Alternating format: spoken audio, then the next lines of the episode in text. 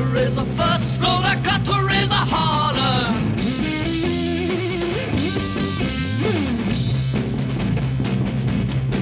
About working on something just to try to earn a dollar.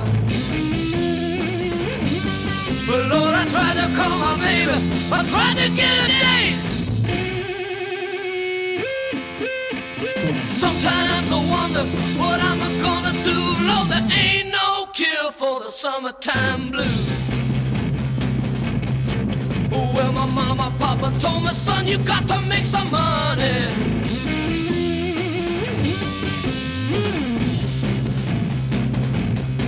Well, if you wanna use a car to go right next Sunday. But Lord, I didn't go to work. I told the boss I was sick. Said. I wonder what I'm gonna do. Lord, there ain't no cure for the summertime blues. I've got to take the weeks. I've got to have a fun vacation.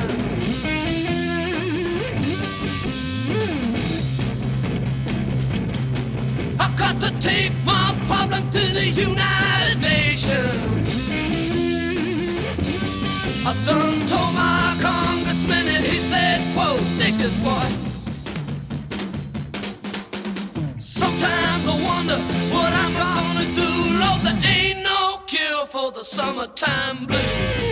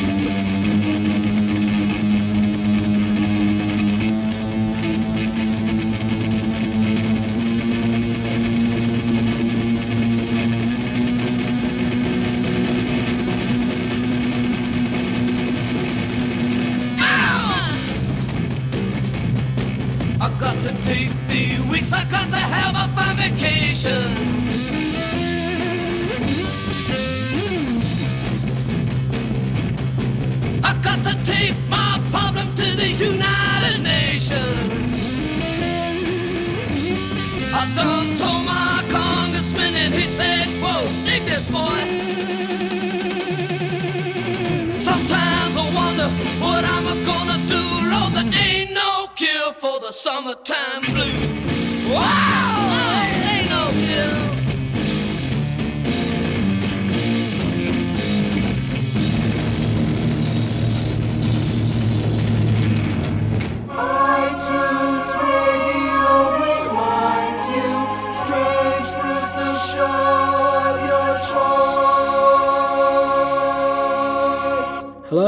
welcome again to the Strange Brew podcast. My name's Jason Barnard, and that was Blue Cheer and their classic version of Summertime Blues.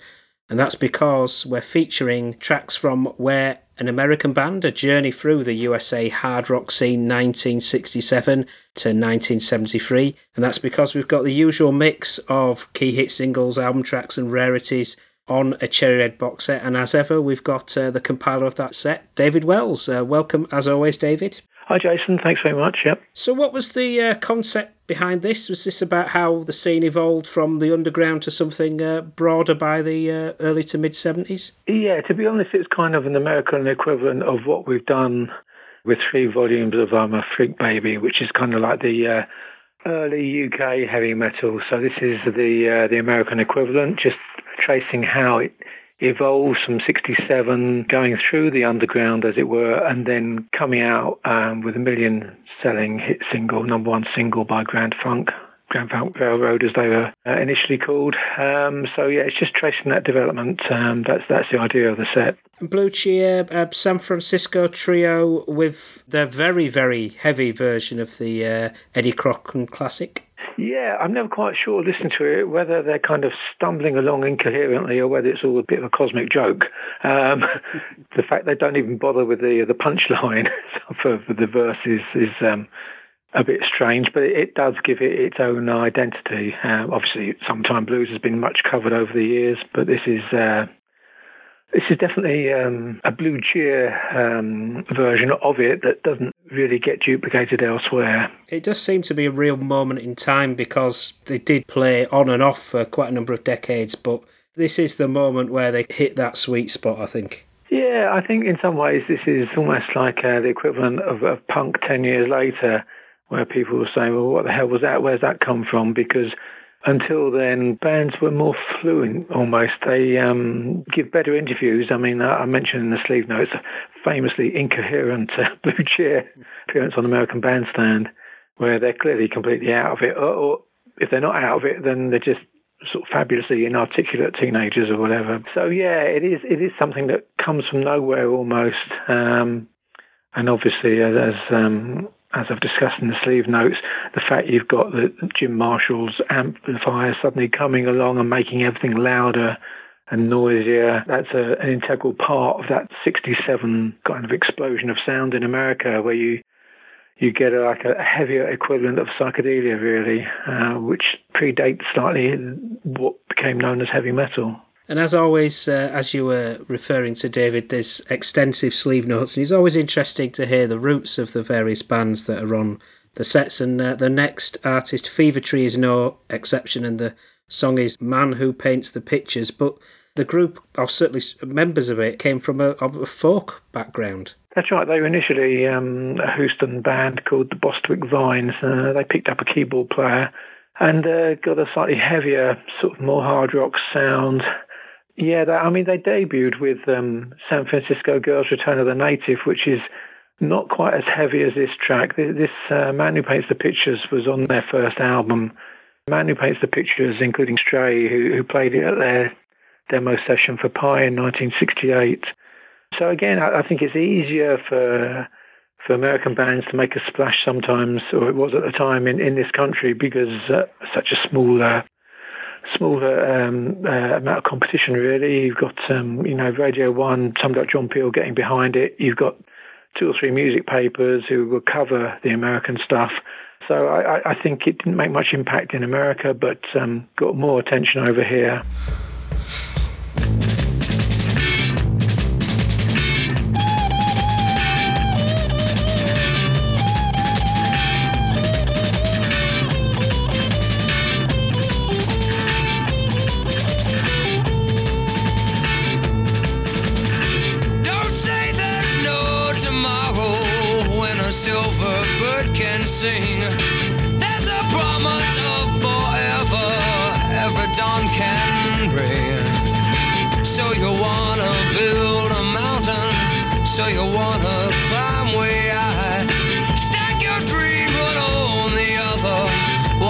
To the sky. For the man who paints the pictures, he will hear you if you call, and the man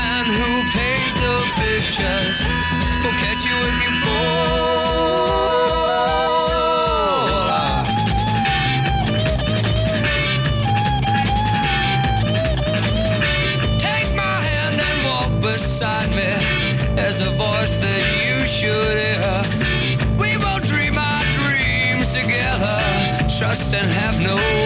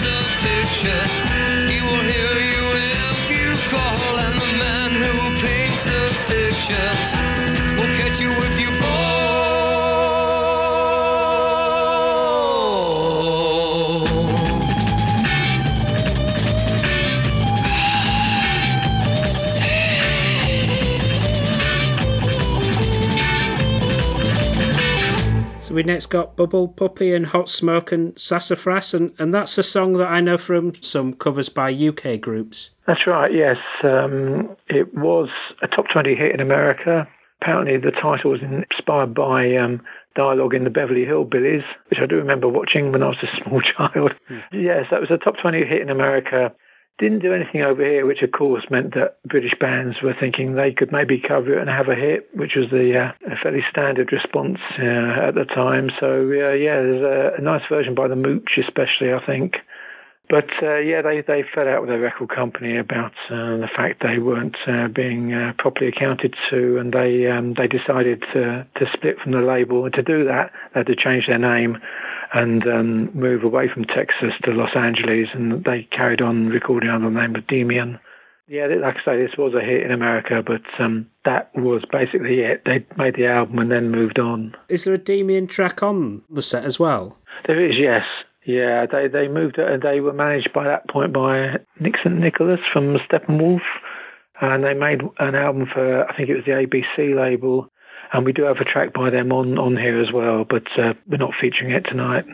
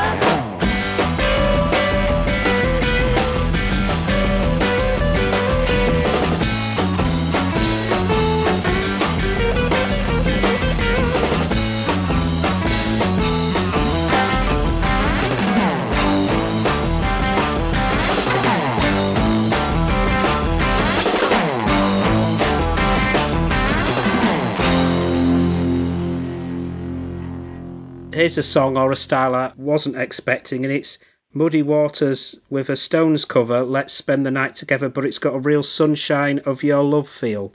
That's right. I'm sure people looking at the track listing maybe on the internet will say, well, what on earth is Muddy Waters doing on there? But uh, it's quite an interesting situation where the younger member of the Chess family, Marshall Chess, took over and uh, took over the Chess label and decided that Muddy Waters, if the sound was beefed up, it could appeal to psychedelic fans as well. And so you had the kind of slightly odd situation of Muddy Waters covering a Rolling Stones song when obviously the Stones were completely besotted with him in their early years. And this is him doing a kind of cream style version of the song and doing a good job of it as well. Apparently he wasn't happy And I think he was cajoled into it really, but um, yeah, it works for me anyway.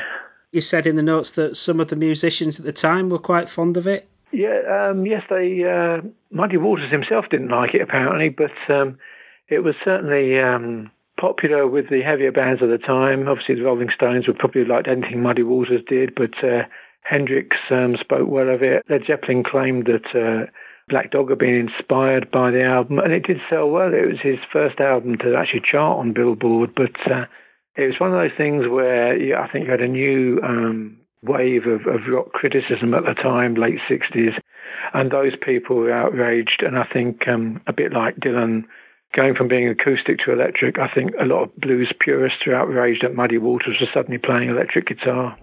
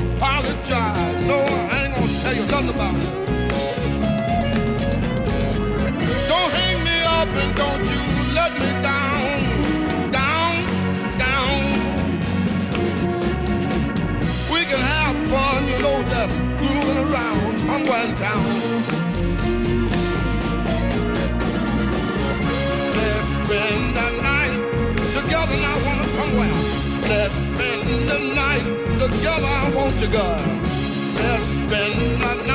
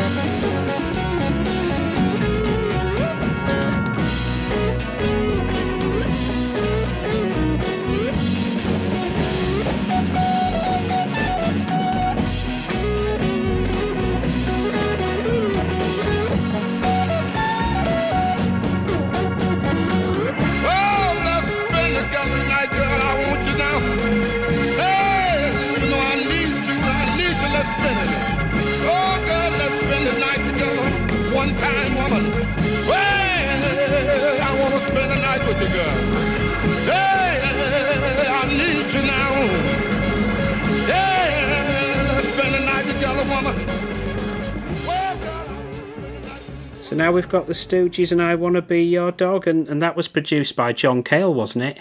Yeah, John Cale was involved in a lot of uh, interesting stuff. He obviously uh, he did the uh, the early Modern Lovers demos, which are the best thing they did as well. So I don't know how much he was um, responsible for the sound, but um, the two Stooges albums obviously classics of that genre, and uh, a bit like Blue Cheer, that they predate a lot of things, not just hard rock, but also punk, almost even grunge. So yeah, this was um, summer '69. wasn't well received at the time, but obviously for most of us, it's been a a classic for as long as we can remember. And I Want to Be Your Dog is, to me, probably the best song on that album.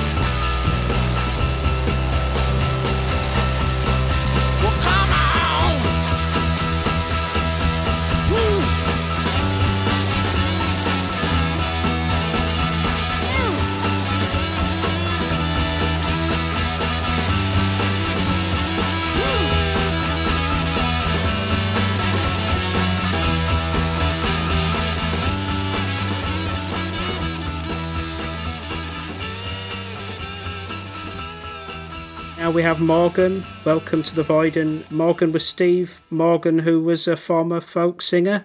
That's right, yeah. Uh, Morgan's one of those bands that took their name from the, the lead singer. Um, so, yeah, Morgan, he had been a folkie initially, and then he'd uh, formed a psychedelic band called Morgan Stream Spectrum.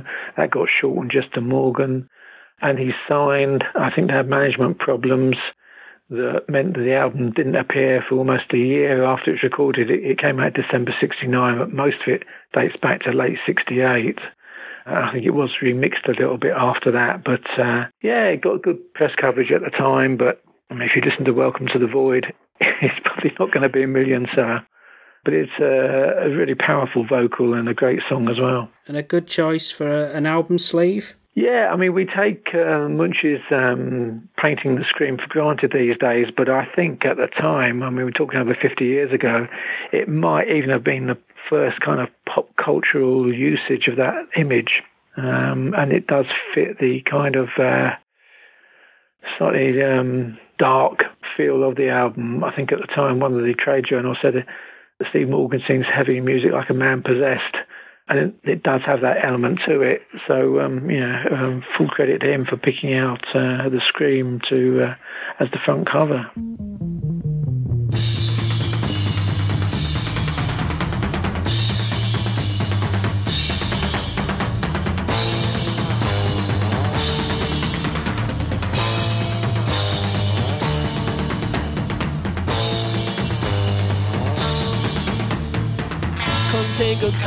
My gingerbread house and let your troubles fade away. Let your mind get away from the fall. I say, welcome to the void.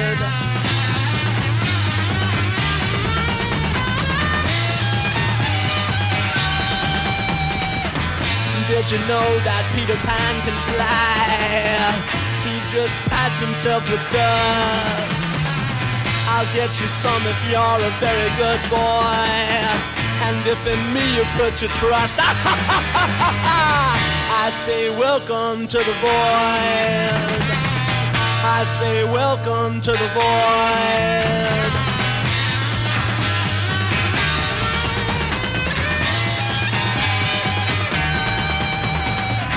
Jack be nimble, Jack be quick. Jack jump over the candlestick. Out said Jack as he touched the lighted wick. My God, you know that fire burn.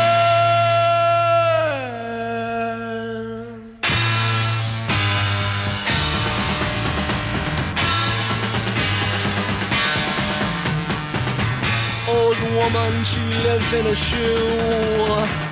What a very funny thing. She's really happy for today she received 40 red, white, and blue shoestrings.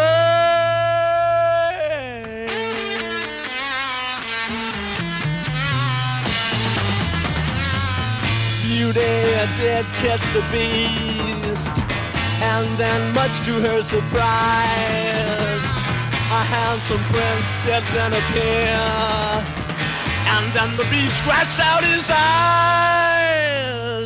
I say welcome to the void. I say welcome to the void.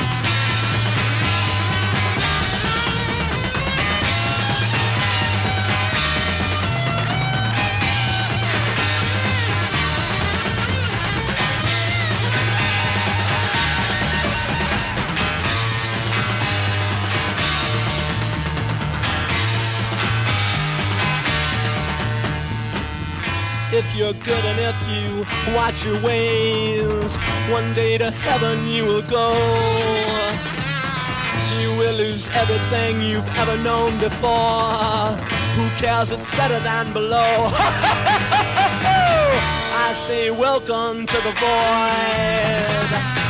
I say welcome to the void.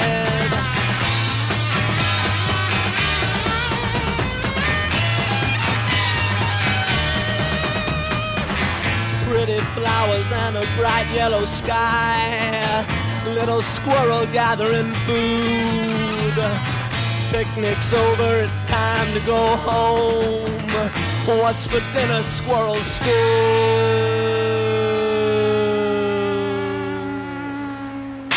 Did you hear about Sam's Uncle Joe? Got lots of heads upon his wall. Stands a hundred yards behind the cheetah's glass. Oh, he's the bravest of them all. Fall,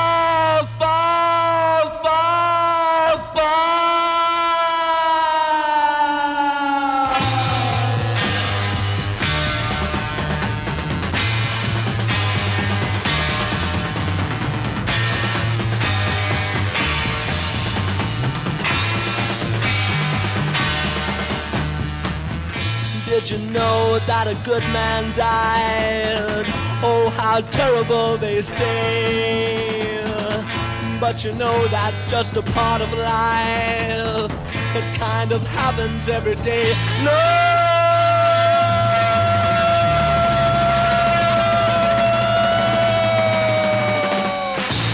We've got Frigid Pink's hit version of House of the Rising Sun, and um, Frigid Pink, uh, a Detroit group. Yeah, Detroit group. I think they were initially a, a, kind of Motown covers band. Obviously, there must have been a lot of that going on in Detroit at the time.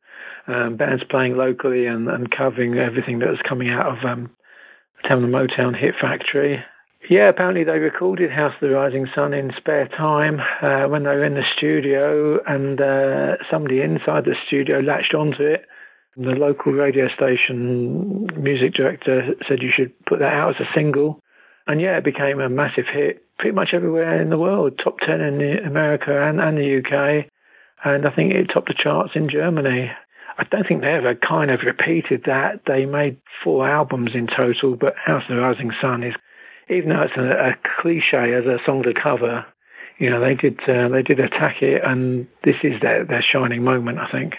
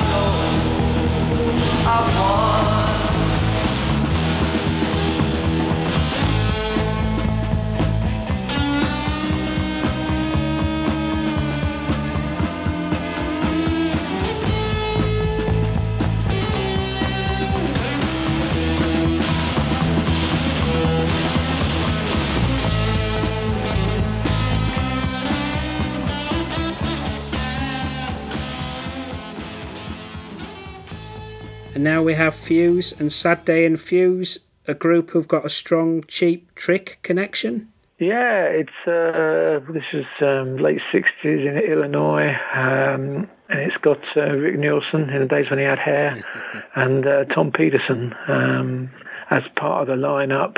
Yeah, so they made a, um, a kind of vanity label single their manager put out on his label, and then they impressed apparently when they opened for Fleetwood Mac. Um, that saw them signed by Epic. At that point, they were still called the Grim Reapers. Mm-hmm. the label said, probably not a good idea, uh, and they called them Fuse, which is a fairly kind of nondescript name, to be honest, isn't it? So yeah, the album came out January 70, and, and once they became famous um, with Cheap Trick, they both kind of disowned that album. But to me, it's really strong, and uh, this is um, a good early uh, Rick Nielsen song.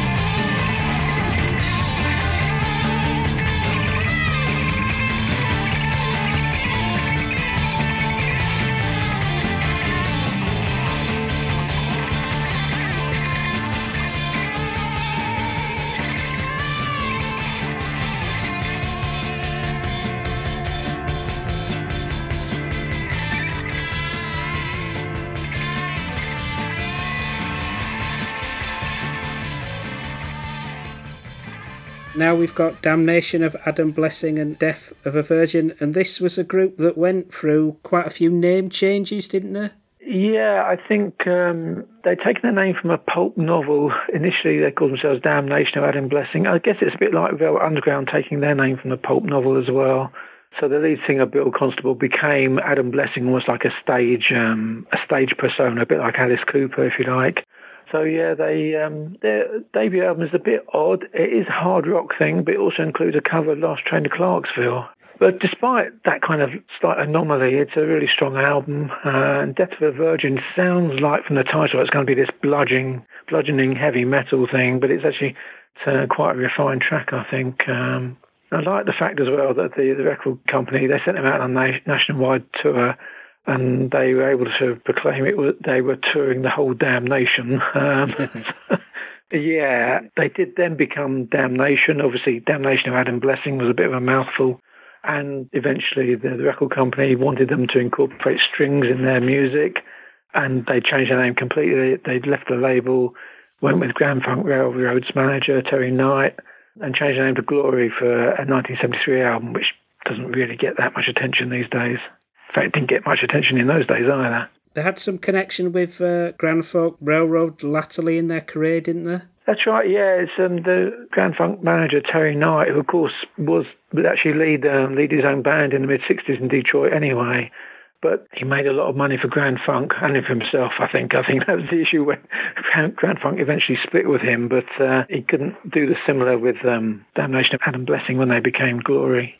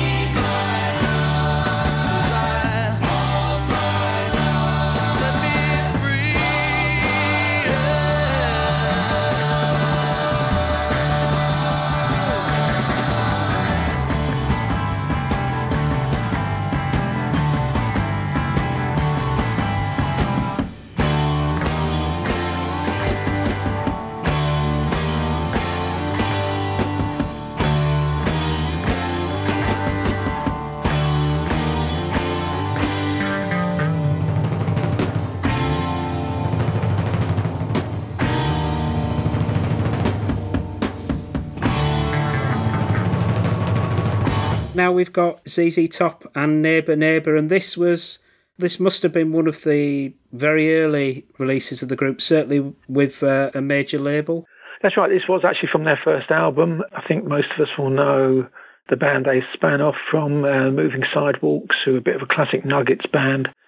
But uh, eventually they settled, settled Billy Gibbons, Dusty Hill, and Frank Beard, and they stayed together for 51 years until Frank Beard died. Uh, so yeah, this was from their first album. Um, obviously, Neighbour Neighbour was quite heavily covered at the time. I think most people know Jimmy Hughes' version, but also there was a version in the UK by Pre Status Quo Band. But yeah, they do a, a good job on it, and um, yeah, it, the first album did well enough for them to continue anyway, and uh, be a few years before they really broke through there.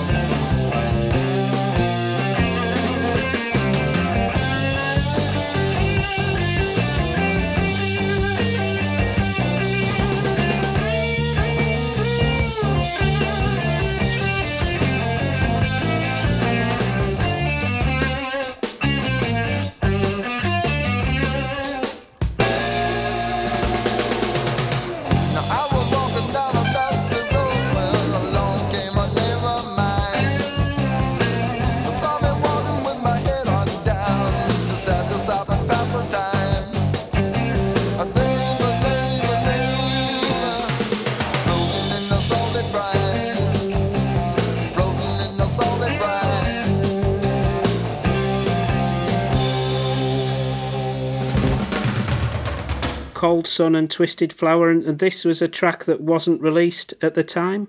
No, that's right. You listen to it and you think, how on earth didn't that get uh, that get an issue at the time? But um, yeah, again, um, led by a guy mainly known as Billy Miller, but also called Billy Angel.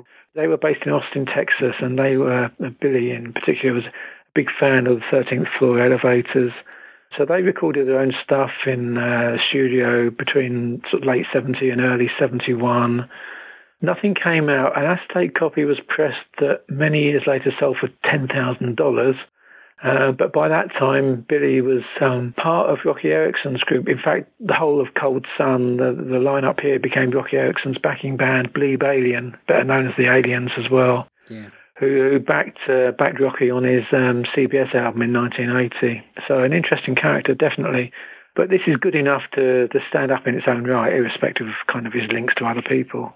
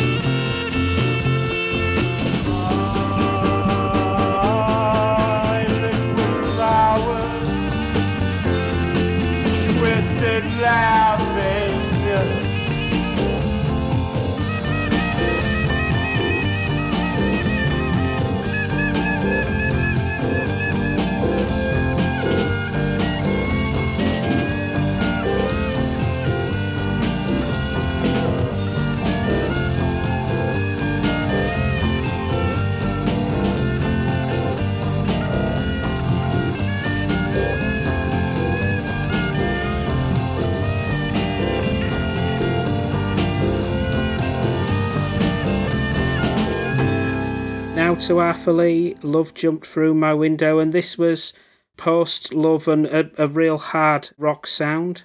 Yeah, this was when um, Arthur Lee was going through this kind of infatuation with Jimi Hendrix, and um, it's definitely got. I mean, when uh, when he was picked up, his latest record company, CBS, had just dropped him.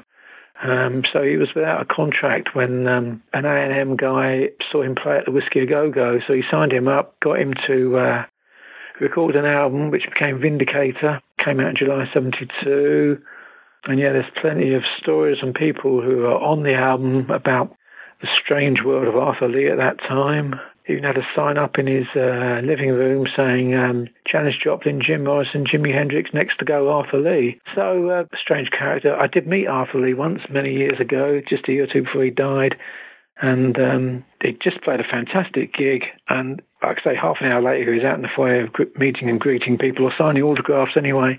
And I did speak to him, but there was, you know, the larger one, but there was nobody home. And, but I think he would have been like that 30 years earlier as well. I think um, the stories about him, even around this time, you know, are, are legendary. And uh, but he was still capable of making great music. And um, again, Vindicator's a really strong album. Um, showed that he um, he wasn't just you know the kind of guy who oversaw that kind of baroque majesty of, of uh, Forever Changes. He was capable of working in a much tougher musical vein as well.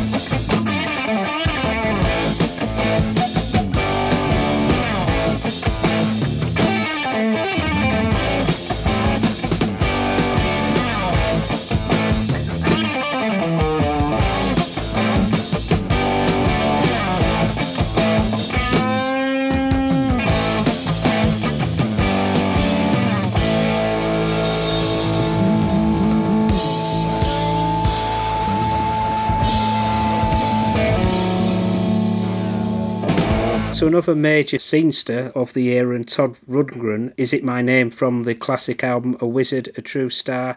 Yeah, one of the advantages about being asked to put this kind of compilation together is that you can indulge yourself a little bit. And to me, A Wizard A True Star is one of the all-time great albums. He covers everything on that album. I mean, I like all of his other stuff as well, but uh, A Wizard of True Star is, is the peak of his career, I think. He does everything on it. He was capable of doing um, hard rock and Is It My Name, which is a very funny song apart from anything else, is, um, yeah, it just shows him that he can, he can master any genre Un-PC lyrics as well. I'm afraid that was kind of um, a Todd speciality. We don't want to hear SLUT, for instance. Even something like We Gotta Get You a Woman, which is very kind of light, it's still got that thing about women that they may be stupid, but they sure are fun. Um, but uh, there we go. Um, it's a long while ago. Uh, I'm sure he wouldn't stand by some of those lyrics. Um, and I think he obviously had a sense of humour as well. And, uh, you know, there are some non PC lyrics in this song. But, um, yeah, I think it's basically, um, you know, Why Don't You Love Me? Is It My Name? It's kind of like uh, the song is built around that idea.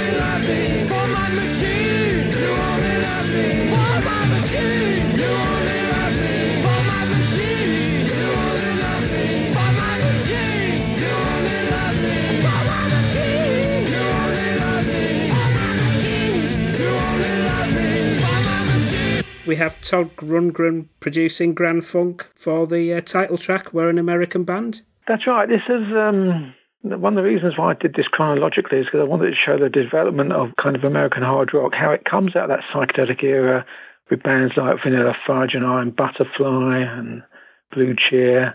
And then it kind of goes underground in the late 60s, early 70s where it's not really selling. And then suddenly in 73 with bands like Aerosmith and Grand Funk, we're an American band is a conscious attempt to write a hit single, and it is kind of like a glorified bar band. Like the uh, protagonist, some detective, whatever, is in a bar. There'll be a band playing in the background. That's what this sounds like to me, and I think this is the point at which American hard rock enters the mainstream, and then eventually becomes that kind of stadium rock thing two or three years down the line, where the venues are bigger, uh, the sound is blander almost but at this point, it's kind of um, still three minute pop almost in a hard rock format. And this was a huge single for them, number one. Todd Rundgren again coming to the table and, and trying to cut out their kind of jam based tendencies and, and concentrate on a three minute pop song. So this completes the circle from un- the underground to the mainstream as American rock evolved into the the seventies. Yeah, this does kind of complete the circle really um, from the underground to mainstream American. I mean, famously, Grand Funk, Homer Simpson's favourite band. um, so, so they did pass into um, pop culture history almost. We know when you're being name checked in a sitcom, then um, you know uh, you know that you were important at that point. And uh, I, I think a lot of what we've done, a lot of what is on the album in the late '60s, early '70s, it didn't sell at the time, but now bands have found a way to become commercially popular as well. So yeah, that that's the idea really. That it is literally a journey. The, the CD from uh, from '67 to '73. I mean, mainly it's an excuse to put some good music together in a in a format that works. And um, yeah, so so it's very uh, very satisfying to put something like that together. We were able to get most of what we wanted. There's always one or two exceptions in terms of licensing, but um, it was important to finish with, a, with an American band. Apart from anything else, it meant we could use that as the title. Fantastic. Well, as always, David, a pleasure to speak with you, and uh, I highly recommend. We're an American band, a journey through the USA hard rock scene 1967 to 73. right, yeah, thanks, Jason. Bye then.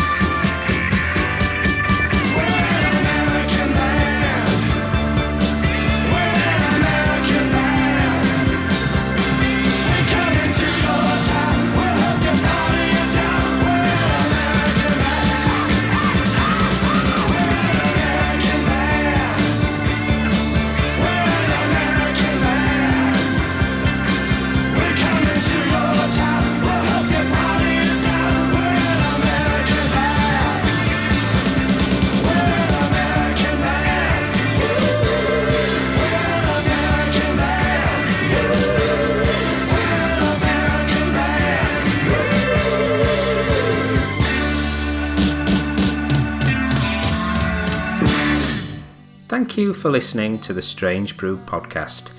If you do like the show, please consider a small donation to help keep the show archive online.